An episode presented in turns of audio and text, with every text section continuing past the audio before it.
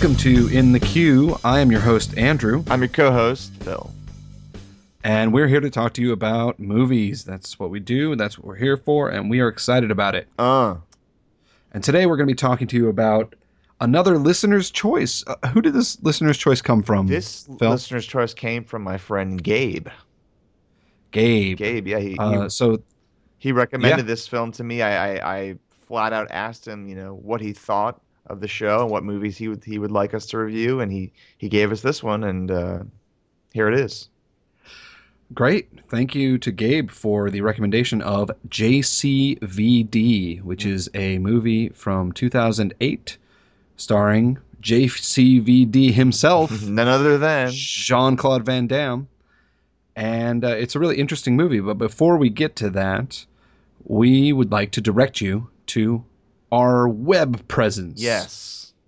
Please visit us at our website, which is www.in-the-q, that's the letter Q, dot com. Mhm. You can find all of our blog postings and, and podcasts there. Or you could find us by searching for In the Queue, Q U E U E, Mhm. Film Conversations with Andrew and Phil. And you can do that on both Facebook and iTunes. iTunes, you can subscribe to our podcast really easily, and we encourage you to do that. And on Facebook, you can sort of engage the community that is talking about uh, our podcast. Mhm. And in addition, we post a lot of interesting supplemental material on there, and you can watch some of those videos as well, Indeed. or read those articles, or whatever the case may be, whatever it is that we've posted. So uh, please uh, keep these listeners' choices coming because uh, we've been on a roll now for Yeah. quite a while, Yeah. doing a listener's choice every week, and uh, we would like to keep that up. hmm Uh, so please go to our Facebook page or to our blog and leave a comment that lets us know what film you would like to see us talk about in our listener's choice, and we will do it. We will indeed do it. By my troth, Indubitably. we will do it. By Andrew's troth and my troth too. I'll Yeah. just go ahead and throw that in as well. All troths Yeah. are spoken for we, here. we don't discriminate against troths. We do not. We do not. So, as I said, we are going to talk today about JCVD. This is, as I said, a movie from 2008. Uh, it is directed by Mabrouk El Mechri. Mm-hmm. Uh, that's the best I can do on the pronunciation of that. That makes sense to me too. Yeah, uh, who I would guess is a Belgian, much like JCVD himself. Right. Uh, and the film concerns Jean Claude Van Damme playing Jean Claude Van Damme, Mm-hmm. who is 48, I think he says, at an early point in the film. Yeah, he does. Uh, he's still doing action movies, crappy action movies that are not really, you know, what he seems to be wanting to do. Mm-hmm. Uh, he, you know, he's kind of been pigeonholed, kind of been typecast. He's down on his luck. He's got a lot of tax problems. Right. He's got custody problems with his child. yeah. Uh, things are not looking good Mhm. for Jean Claude. And he goes back to his home country of Belgium and to his hometown, uh, which I don't recall the name of the this the little town, Was, but it was not Brussels, or was it? oh, it may have been. It was. It may have been like a suburb of Brussels or something, but it was a small little town, and in the center of the town was it is a bank slash post office. Mhm. place that that you can go to get your your moneygrams cashed or whatever the the, the case may be. Right. And Jean Claude Van Damme finds himself embroiled in the middle of a hostage situation at the bank, Mm-hmm. And uh, it appears as though he has fallen upon hard times to the point where he has taken hostages and he is trying to get his demands met, trying to get his legal fees paid for, his taxes Right. done away with by robbing this bank. And that's how it appears to the people on the outside, right? Who Yes. who sort of they see him in there, and they in a classic they make assumptions. in a classic Hitchcockian turn of events, he's basically mistaken for a criminal, even though he's committed no wrong. yes, and he is he's sort of has to sort of survive the the hostage crisis and then and kind of clear his name. Yes, because on the inside we know who the real hostage takers are, and uh, it, it is uh, it is that very thing that you were just talking about that is sort of what this entire movie hinges upon. Mm-hmm. Uh, the the idea that because Jean Claude Van Damme has this persona in the public image, you know, he's got this public image that people know and people you know fear him and think that he's you know a, a real badass. Because of that, they jump to the conclusion that he's the one who is, of course, perpetrating this because he is the you know they they bring all of their movie stereotypes to the situation Right.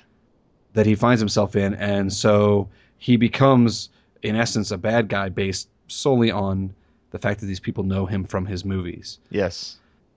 And that is really this movie plays around a lot with the idea of this kind of uh, meta appreciation of of of celebrity and and what it means to be a celebrity and, and someone who who uh, has assumptions brought to the it, it takes that idea of of people who basically think that they you know the people who think that they're best friends with celebrities because they read so much about them and they see so much about them on TV and they know them so well or people who who feel like they they already know that person really well and it takes it and kind of turns it on its head by pr- putting Jean-Claude Van Damme in a situation similar to one that would be in one of his films Uh huh.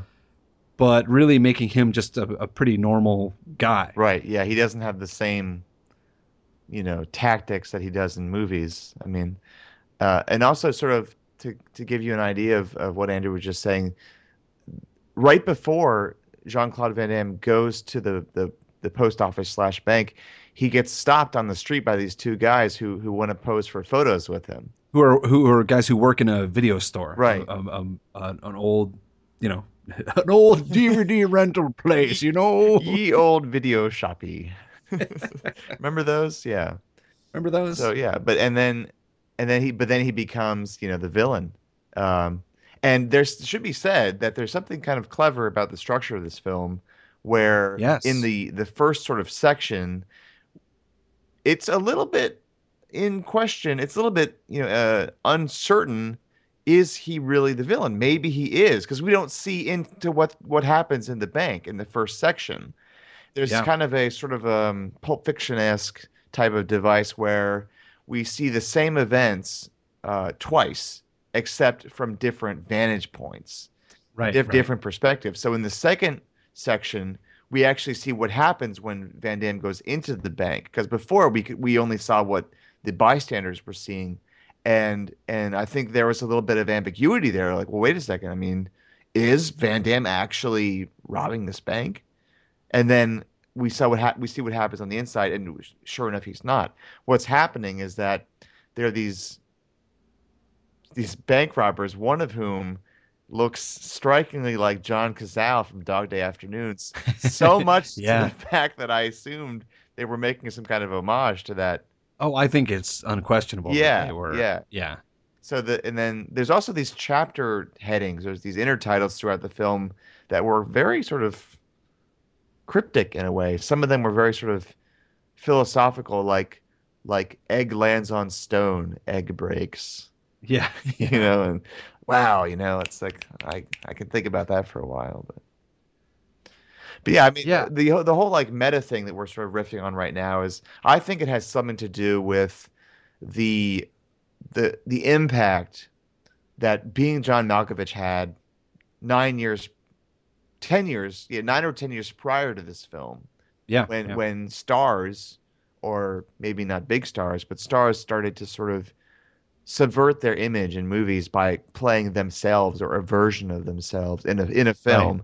And and you know people are sort of thinking am i watching the real John Malkovich or the real Jean-Claude And and what's more, more than just simply playing or subverting themselves, uh, having that be a conceit of the film, the story of the film, because people have been playing themselves or subverting their image for a long time in bit parts in movies, or even sometimes as leads, uh, where it's just funny that they're doing this. mm-hmm. But in this, it, it and, and in and in a movie like Being John Malkovich, of course, it becomes a, a central conceit of the plot that they are themselves. Yeah, yeah.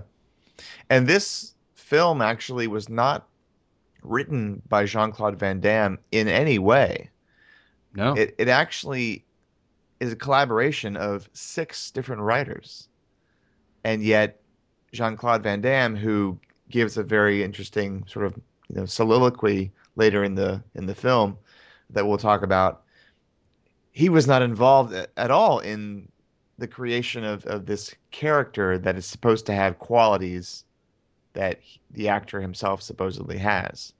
right. And so he did not come up with this image really. I'm sure he worked with the director to sort of come up with this this you know sort of semi-fictionalized version of Jean-Claude Van Damme. But he's really sort of brought to this project which is the brainchild of people who you know who I assume don't really know him. But Yeah. yeah. Yeah, one would one would have to assume, and and I think it's it's a really interesting approach. I, I and I found it to be very earnest in a very fascinating way. I mean, I think that I think that Jean Claude Van Damme himself is very convincing in this film, and actually turns out a, a pretty wonderful performance. Yeah. I, I, I was actually quite shocked because, of course, we primarily know him from movies like Hard Target and Bloodsport and Cyborg and Universal Soldier and you know all these movies that are really don't require any acting ability whatsoever, Right, just physical ability. just physical ability. Yeah, that's what they're there for, and that's what, of course, that's what the '80s and '90s sort of thrived on in in terms of uh, action films. There's also a noticeable dearth of that type of martial arts and physical action in this film. In fact, there's one point at which they even mock it. They mock uh, a move that he. I, I don't remember which film it came from, and uh, I'm sure that there are people out there who will immediately know. But there's uh, a move that he does where he kicks a cigarette out of somebody's mouth Right. while while they're standing there, and uh, and one of the the hostage takers is just the, the biggest JCVD fan in the world, and just loves him so much, and so he he gets to this point where he's like he's like just do it, just do it once, just just do it for me once, and he puts a cigarette in one of the hostages' mouths and has him stand there, and then asks Jean Claude to to kick it out of his mouth. You know, to he does this like sort of uh, heel kick and, and kicks it out of his mouth Yeah. and Jean Claude does the most lackadaisical, unenthusiastic, not particularly athletic, though it is still impressive because he clearly has the the body control and the Mhm. the, the muscle uh, awareness to to be able to to do it, even when it doesn't look like he's trying to do it. Right. Uh, but it, like it's this, it, it's really funny because it it, it it's like uh, the the fans who will mob a, a a superstar and ask them for their autograph and stuff like that. It's just this kind of uh, weariness that that Jean Claude kind of has Yeah. soaked into his his being, and and he's just like, oh, fine, I'll do. Like this is ridiculous. Why are you asking me? We're in a horrible situation, and you're asking me to kick cigarettes out of this guy's mouth. And then later in the film, one of the bank robbers actually asked him to to write write an autograph for him. Ar- Yeah. remember, right, make it out to Arthur. And this is like Archer. I think he sh- he dies shortly thereafter. I mean, uh, oops. I mean, spoiler alert. But um, but it's that's probably not going to lessen your enjoyment of the film. But you know, like he he does have this world weary quality about him, and it's it's fascinating. And and going back to that thing that we referenced about the the monologue that yeah, he has. It's it's a, there's a it's, a, it's an amazing moment. Yeah. Yeah, it's an incredible moment in the film, and I, it was probably my favorite part about the film. Is uh, at, at one point in the film, he sort of he's he's wearing the uh, one of those sort of harness cameras that Spike Lee used a lot in, in sort of his earlier days. He you know he, that he kind of uh, popularized with uh, "Do the Right Thing," where it's attached to the the front of the The dolly Actor? right? Yeah. Well, no, it was it, it was actually attached to him because when he would turn to the left or turn to the right, it would go with him. Right, but in, I think in, Uh, in Spike Lee's case, though, he they're actually sitting on a dolly that would. Oh, that's tra- probably right. That's Track probably through right. the the set. Yeah, but then later in movies like Twenty Fifth Hour, he he would they were much more mobile. Mhm. But uh, he uh, he floats above the set in this very sort of strange moment. He's kind of standing there, and he's he's surrounded by all the hostages and the hostage takers, and he just kind of starts to float up, and you don't really know what's going on, and he floats up, and and it becomes clear that we're on a movie set, Yeah. and that there are lights, you know, a bunch of lights that are that are hung on a you know a a, a grid, and uh, and he looks into the camera and he starts on this soliloquy.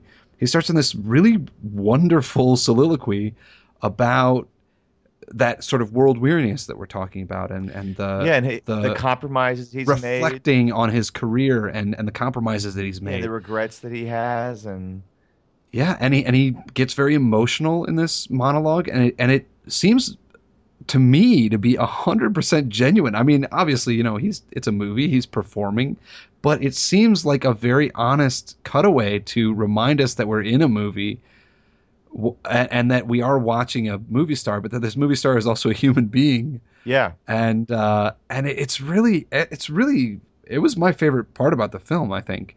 I mean, Uh, how, I really- how could it not be? I feel like uh, everybody, I feel like uh, nearly everybody would would latch into that scene, or they would just hate it. But I think most people really are delighted to see him, to see this side of him. He's, you know, he cries, and it seems like genuine tears, and he's just kind of, we're having this really tender, revealing, intimate moment with Jean Claude Van Damme, and uh, yeah, I, I liked it a lot too. I actually knew it was coming because I had Oh, done some research about the movie, and when it finally did transpire, I was, I thought it was great. I mean, it's Well, I didn't know that it was coming, and I was I was totally shocked by it. I mean, I was I was totally taken aback by it because uh, aside from the intertitles, they didn't really ever break the fourth wall in in the rest of the film. no, they didn't. You're right.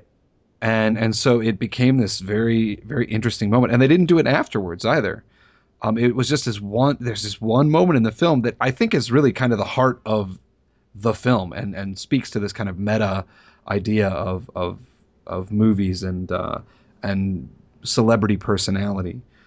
And uh, and I, I really I thought it was a really interesting and and really really really compelling part of this film. Yeah, that sort of ties into the whole issue of the the filmmaking choices that the the director made Yeah. in this film, and yes, that was the only fourth wall, you know, break in the film, but it it manages to fit.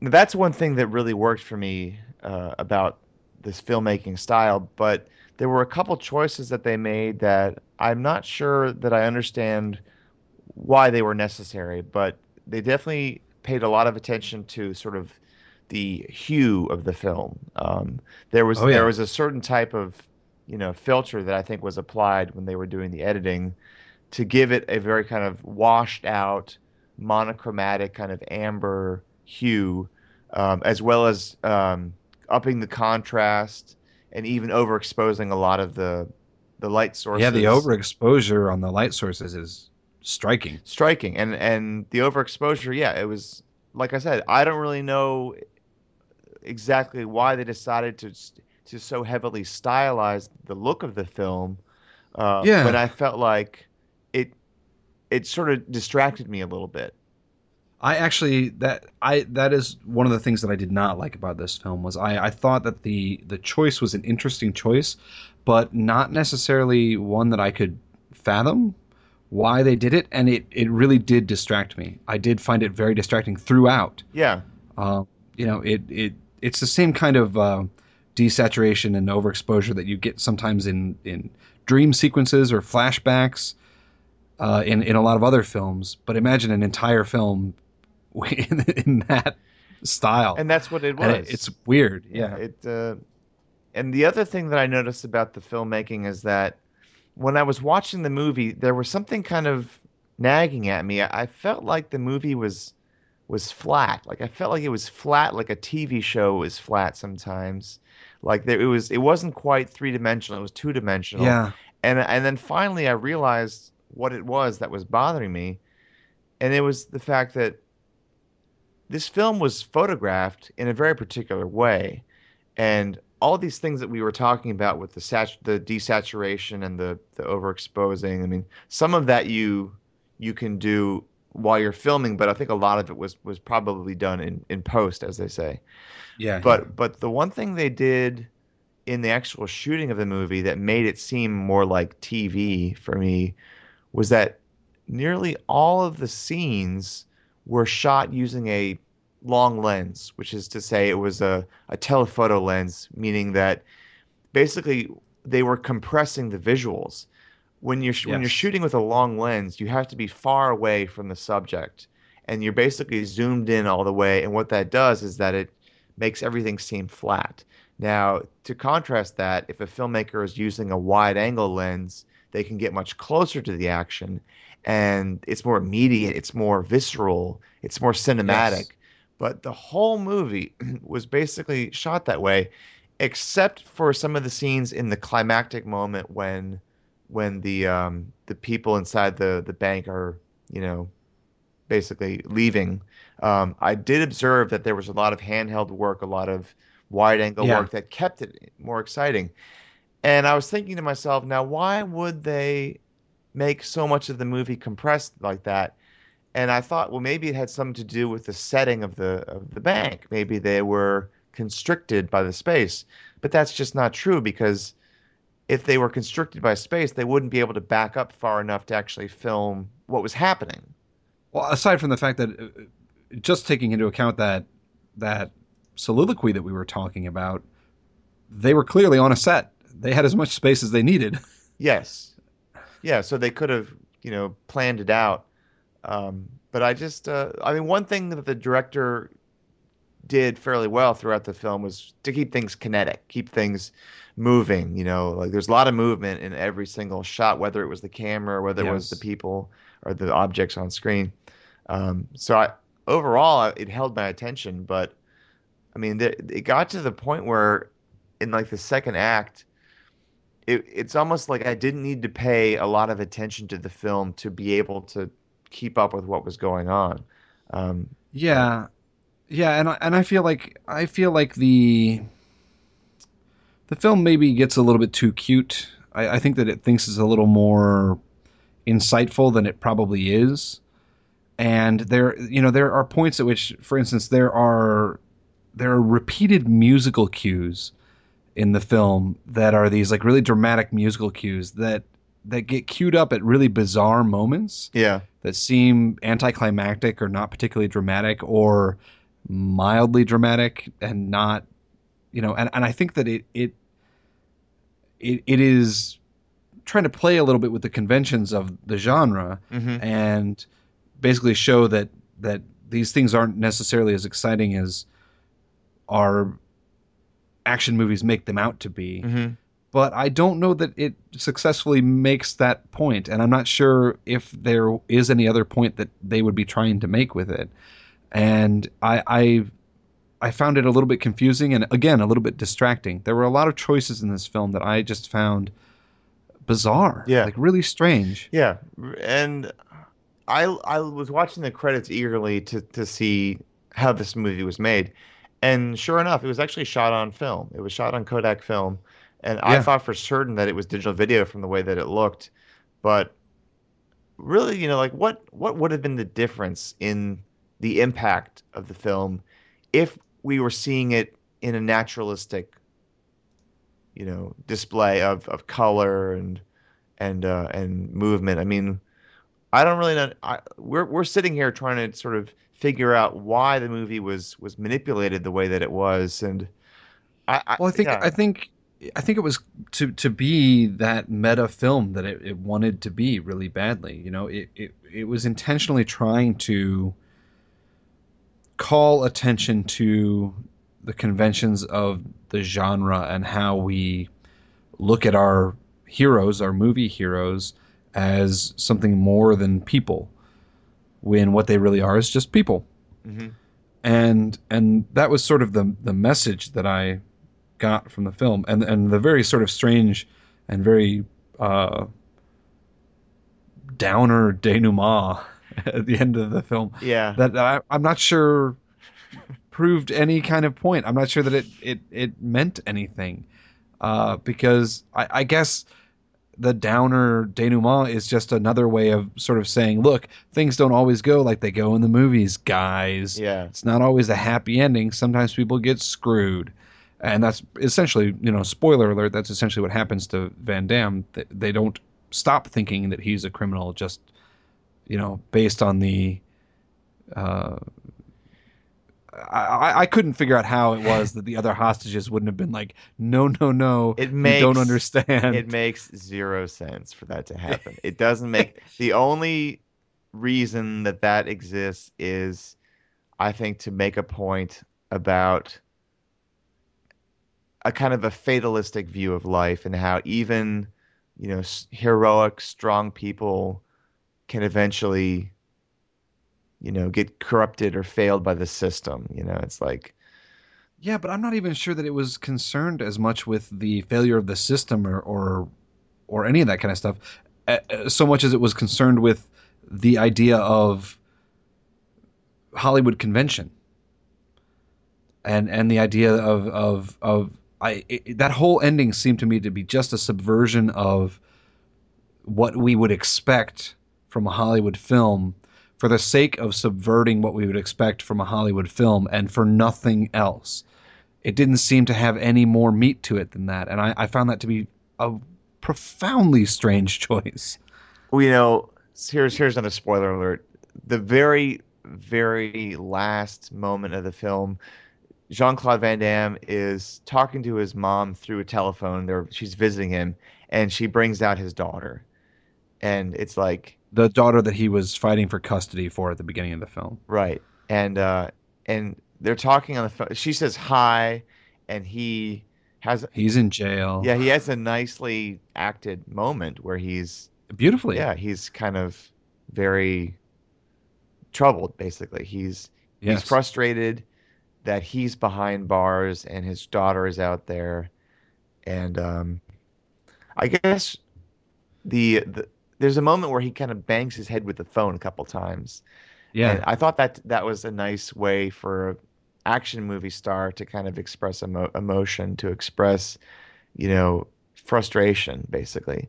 But I, the only thing that I can think of that this would have to do with the rest of the story is kind of the the tragic full circle of he went into that bank so he could, you know, eventually pay the court costs, right?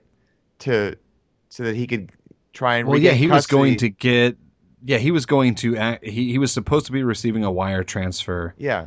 And he goes into the bank and they of course pretend like nothing's the matter, but also keep saying it's a computer problem. No, it's a cash flow problem. No, we can't, you know. And he gets very frustrated with them because he needs this money to to uh, continue his his court battle and and settle his tax lien. Yeah, so in a total kind of fatalistic way, it's almost like he wouldn't have been able to get the money anyway, even if the robbery didn't take place. I guess. I guess. And and that's kind of like it's not quite irony, but uh but when he's when he's confronted with the sight of his daughter, it in a way it's kind of like the final the final blow or the final, you know, kick to the head, where yeah. he's his he's basically failed. I mean, he's he's he's not been able to achieve his his his goals. Yeah. Yeah, I could see that. Well, for me, this is a fascinating film.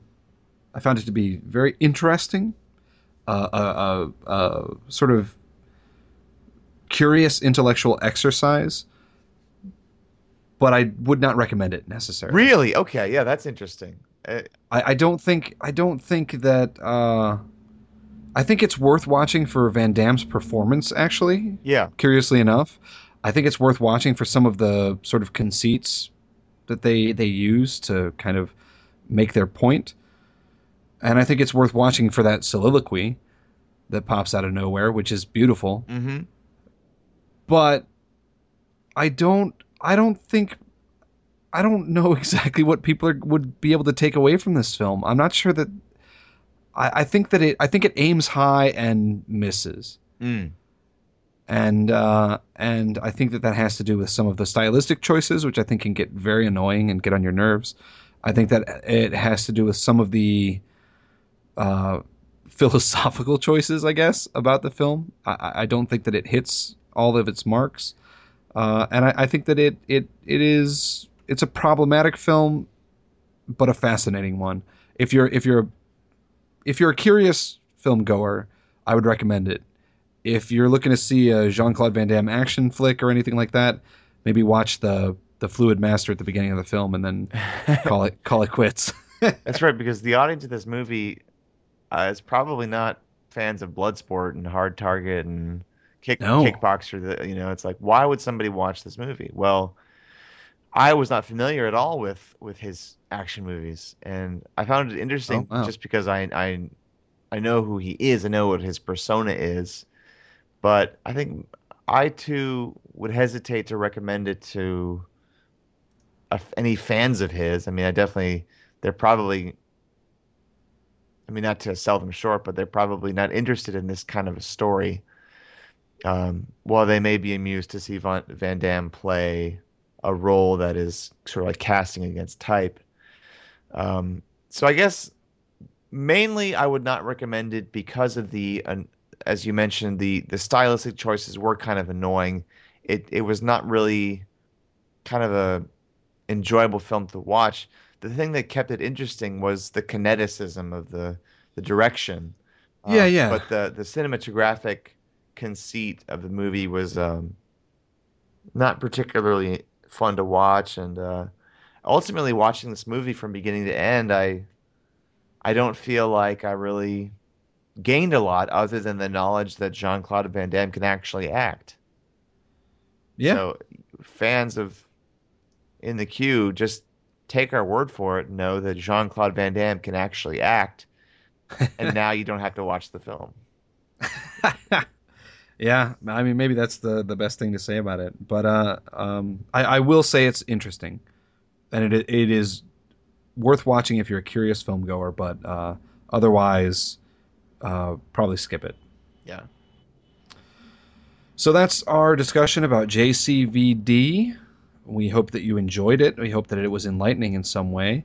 And we hope that you will join us for our next podcast, where we'll be talking about the new release Begin Again, Yes. starring Mark Ruffalo and Keira Knightley, directed by the director of Once, the indie darling musical hit Mm. from a few years back. And uh, and I'm really curious to see it. I think uh, it'll make for interesting discussion. I think so too, and I think it's funny that his previous movie was called Once, and the next movie was called Begin Again. yeah, yeah, good call. So thanks for listening. We will catch you next time.